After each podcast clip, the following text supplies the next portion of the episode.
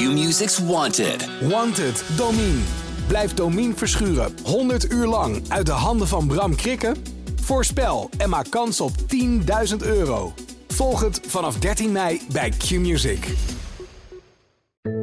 Op 30 mei 1961 stort een gloednieuw KLM-toestel vier minuten na opstijgen in zee. Niemand overleeft de klap. En later besef je pas dat er heel weinig over is bekendgemaakt. Dit is een verhaal over botsende belangen. Het lijkt wel een betonnen muur waar je niet doorheen komt. De wil om te accepteren en toch altijd blijven zoeken. Alles wil je weten. Ik ben Julia Bokdam en dit is Van de Rado.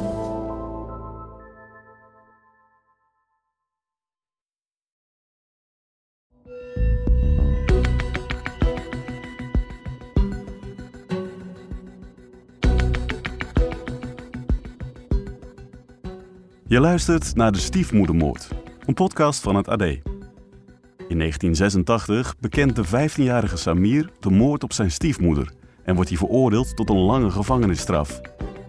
Alleen, kort daarna beweert hij onschuldig te zijn.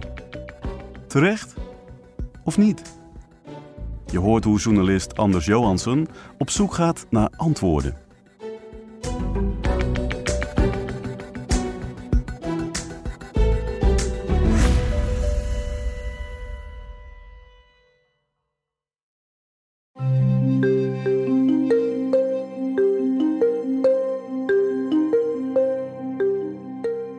De vorige aflevering probeerde ik bewijs te vinden dat Samir haatdragend of agressief zou kunnen zijn, op zoek naar een verklaring voor de moord op zijn stiefmoeder. Maar ik heb geen duidelijke aanwijzingen kunnen vinden. Een theorie die nog over is, is dat hij alleen op die ene ochtend agressief was en daarna nooit meer. Het is uitzonderlijk, maar er zijn meer voorbeelden van te vinden. Een andere reden kan zijn dat Samir de moord gedwongen uitvoerde, of enkel de schuld op zich nam en dat hij daarom niet overkomt als een typische moordenaar. Samir zelf beweert dat hij een valse bekentenis heeft afgelegd. In deze aflevering wil ik onderzoeken waarom iemand zoiets zou doen. Valse bekentenissen komen in ieder geval echt voor. Ik heb met politiemensen en officieren van justitie gesproken en zij zeggen allemaal dat ze zich er voortdurend van bewust zijn dat een dader een valse bekentenis kan afleggen. Maar hoe was dat in 1986 bij de moord in Tjensta? Was dat bewustzijn er toen ook al? Eén ding is zeker, valse getuigenissen bestonden. Zoals ik al eerder vertelde, werd de Zweedse premier Olaf Palme slechts drie maanden eerder vermoord. En de mensen stonden bijna in de rij om die moord te bekennen. Ik bel Doch Andersen, de leider van het Palme-onderzoeksteam, en vraag hem hoeveel mensen er precies waren die een bekentenis aflegden.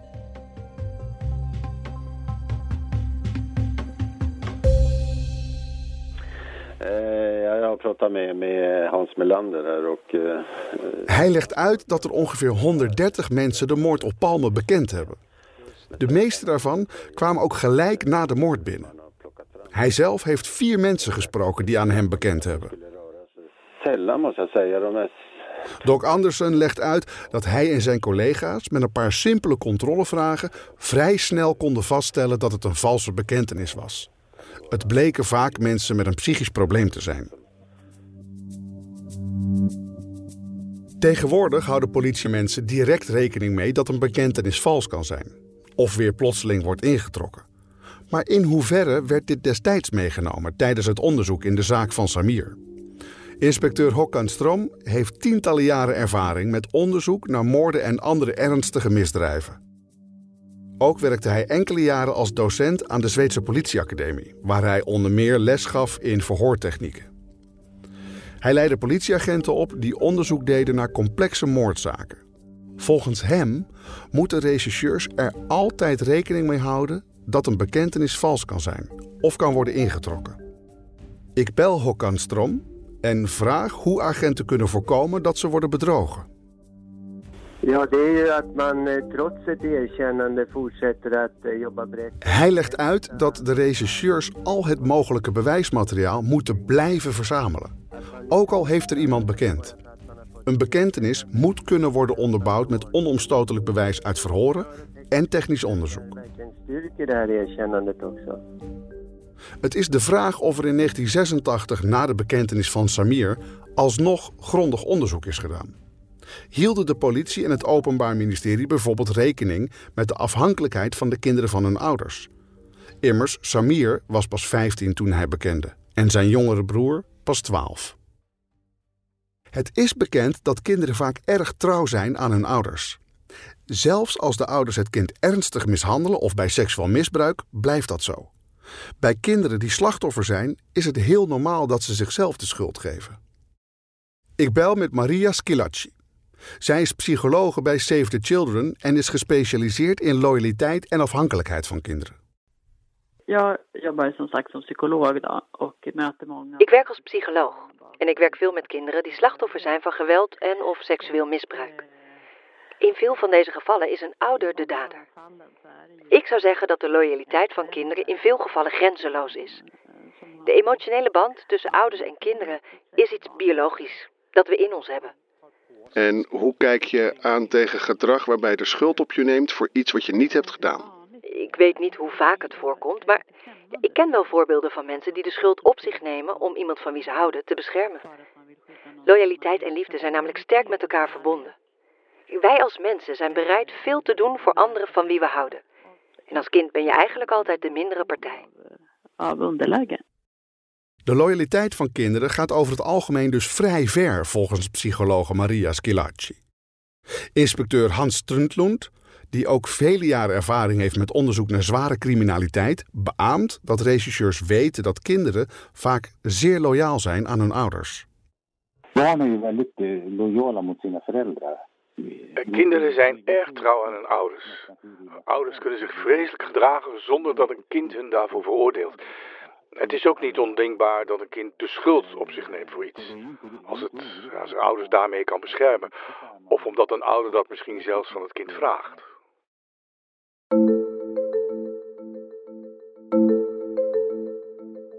Daar zegt hij iets interessants. Dat een ouder er zelfs om kan vragen. Werd Samir gevraagd de schuld op zich te nemen? Werd hij gedwongen de moord te bekennen? Ik ga terug naar de notulen van 1988, toen Samir zijn bekentenis introk. Ik vind hierover drie verklaringen. De motivatie van de gerechtelijke uitspraak in Samirs zaak, Samirs gesprek met de psycholoog en het politieverhoor. Samirs versie van het verhaal is duidelijk. Hij nam vrijwillig de schuld op zich. In onder meer een interview met een tv-programma en tegen mij zegt hij door zijn vader te zijn gedwongen om de schuld op zich te nemen. Ik weet niet wat ik hiervan moet denken. Ik bedoel, als hij echt bedreigd werd door zijn vader, waarom zei hij dat dan niet in 1988 toen hij zijn bekentenis introk? Speelden de bedreigingen wellicht op een later tijdstip? Of was de situatie op dat moment zo bedreigend en beangstigend voor hem dat dat effect had op de manier waarop hij zich alles herinnerde?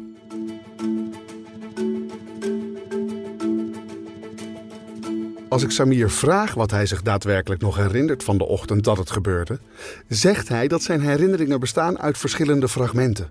En dat die fragmenten hier en daar misschien wat vaag zijn. Misschien gebruikte hij de bedreiging wel om zijn nieuwe verklaring beter te laten klinken. Ik weet het niet.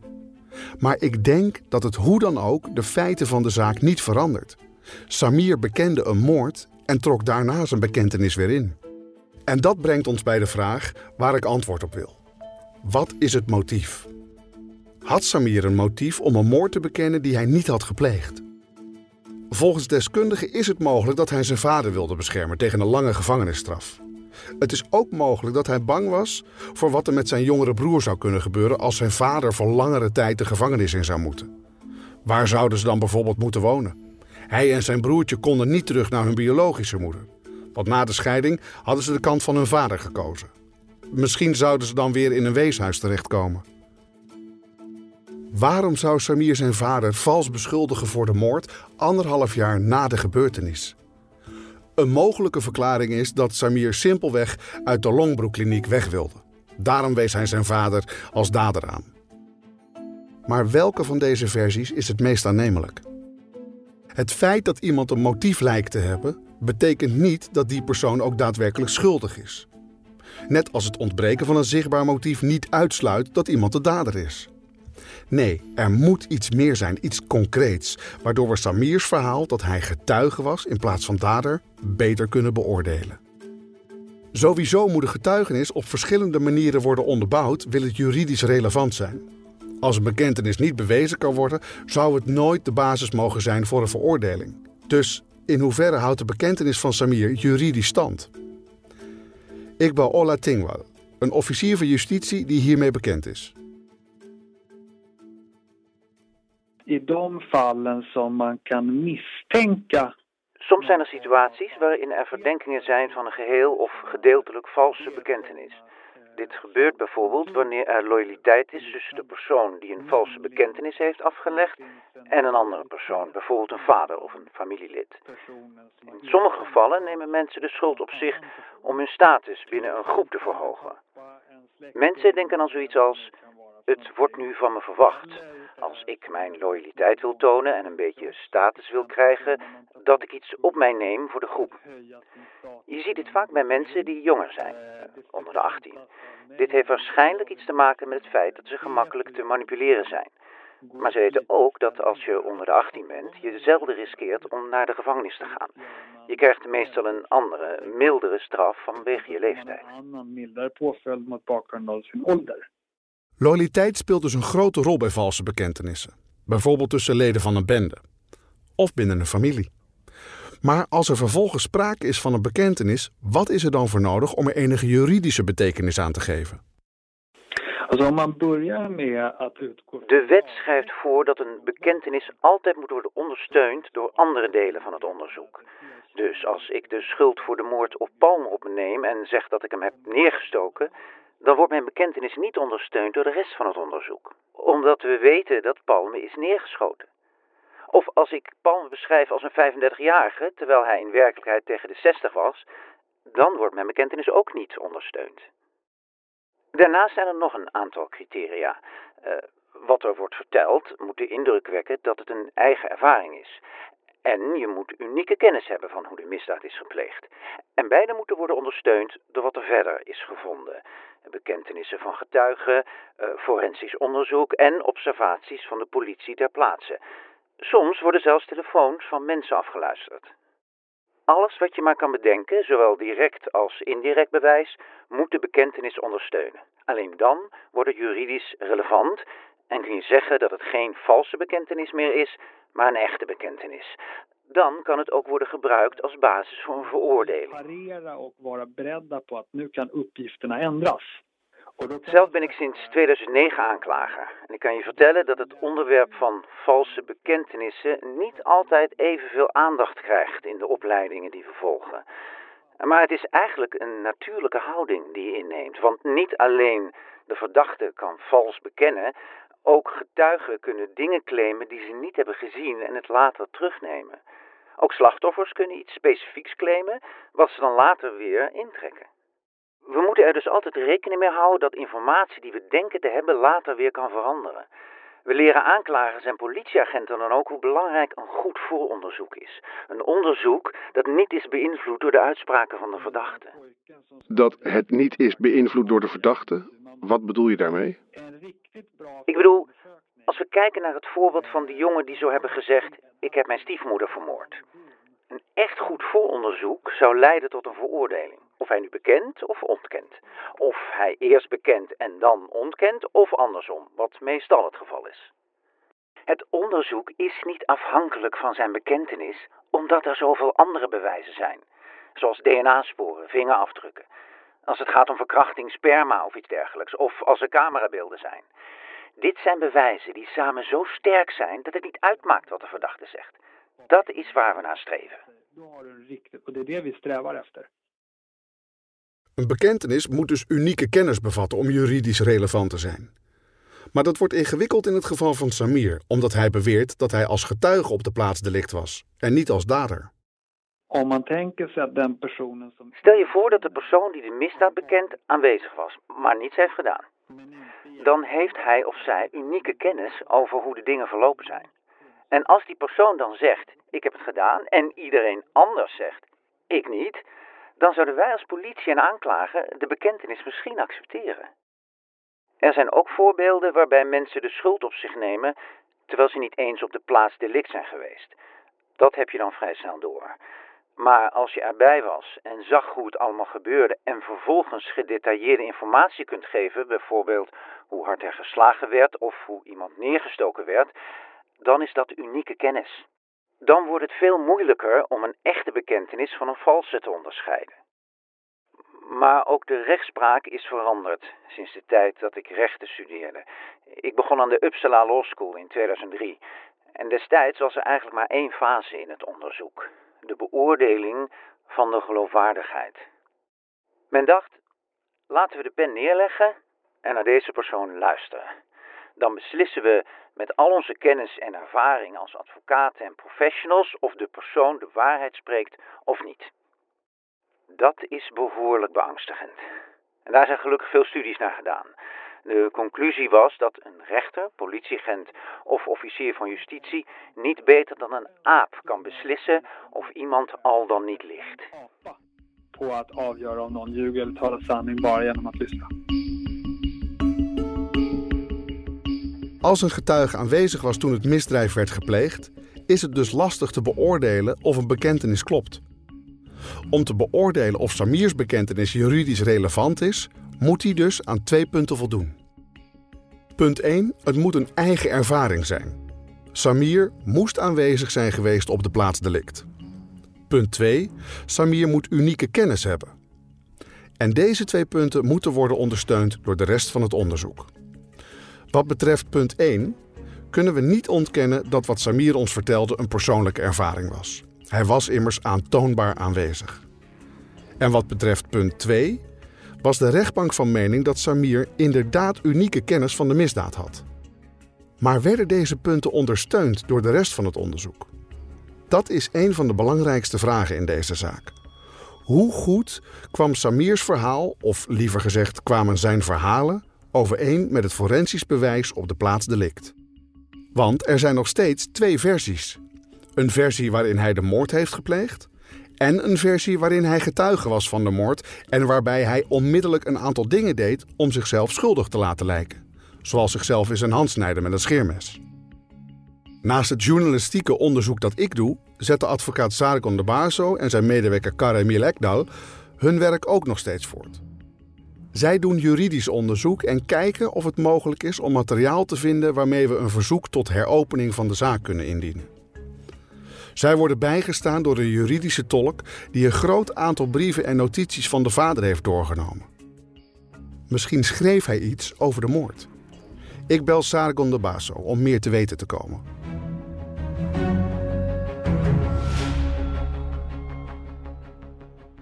Ja, vi, vi fick ju först en omgång eh, ganska In het begin hebben we veel documenten ontvangen, ja.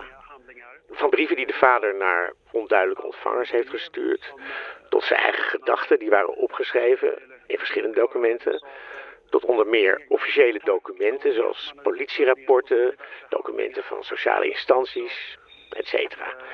En er is niks nieuws uit die documenten gekomen, zoals we natuurlijk wel hadden gehoopt. In ieder geval niets dat een ander licht werpt op wie er verantwoordelijk was voor de moord. We moeten helaas vaststellen dat we met het doornemen van alle documenten niet hebben gevonden waar we op hoopten. Oh. Waren er niet meer zakken met papieren, notities, brieven? Ja, ik denk dat er wel honderden, nee, wel duizend documenten waren. En ik heb ze doorgespit met een tolk, want het was overwegend in het Arabisch geschreven. Maar het heeft niet het gewenste resultaat opgeleverd. Dat neemt niet weg dat er toch interessante informatie uit die documenten naar voren komt. Waarmee we een goed beeld krijgen van hoe de dingen destijds zijn verlopen. Ik denk dat het uiteindelijk toch heel nuttig is dat we dat nu hebben. Ook al heeft Sargon de Baso niet direct goed nieuws, de zoektocht gaat natuurlijk gewoon door. In het onderzoek dat ik doe, is het nu tijd om het te richten op het technische bewijs dat niemand lijkt te hebben opgemerkt. Of misschien werd het wel gezien door de politie, de aanklager, de advocaat van de verdediging of de rechtbank, maar is het bewust genegeerd. Of misschien nam men niet eens de moeite om het goed te bekijken, omdat de zaak destijds zo eenvoudig leek. Zoveel jaren later wordt het dus hoog tijd om eens in detail te onderzoeken wat er daadwerkelijk op de plaats delict is gevonden. En wat dat ons over de moord kan vertellen. Een tijdje geleden heb ik de gepensioneerde forensisch wetenschapper Sonny Björk gevraagd de zaak nog eens onder de loep te nemen. Met name de technische bevindingen. Ook heb ik Olle Linkvist gevraagd, een docent forensisch geneeskunde en een van de belangrijkste Zweedse deskundigen op zijn gebied, om dezelfde forensische bevindingen te beoordelen. Wat concluderen deze twee deskundigen? Dat onderzoek ik in de volgende aflevering van de stiefmoedermoord.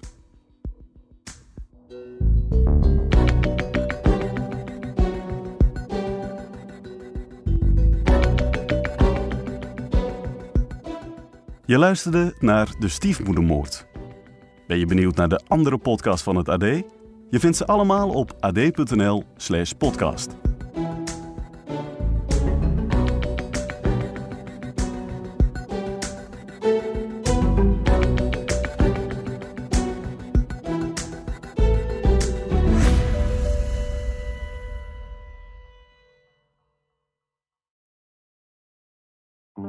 In december 2020 wordt het dorpje Halsteren opgeschrikt door een plotseling overlijden. Dat was echt een donderslag bij heldere hemel. De dood van geliefd supermarktondernemer Chris Grinwis. Chris is dood. Ik zeg, Chris is dood. Ah joh, dat kan niet. Al snel vinden mensen in het dorp en de politie de omstandigheden verdacht.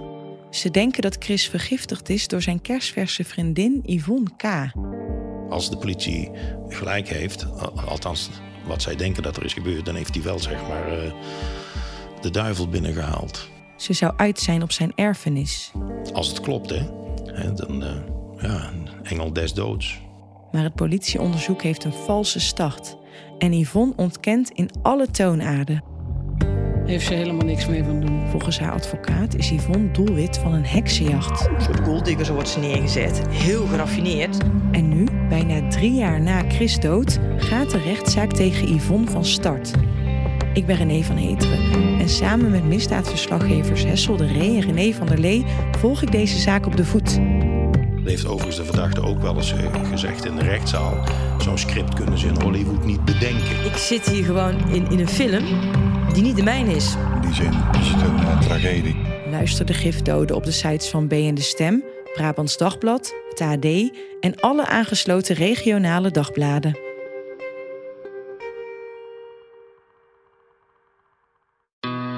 Q-Music's Wanted. Wanted, Domine. Blijf Domine verschuren 100 uur lang uit de handen van Bram Krikken? Voorspel en maak kans op 10.000 euro. Volg het vanaf 13 mei bij Q-Music.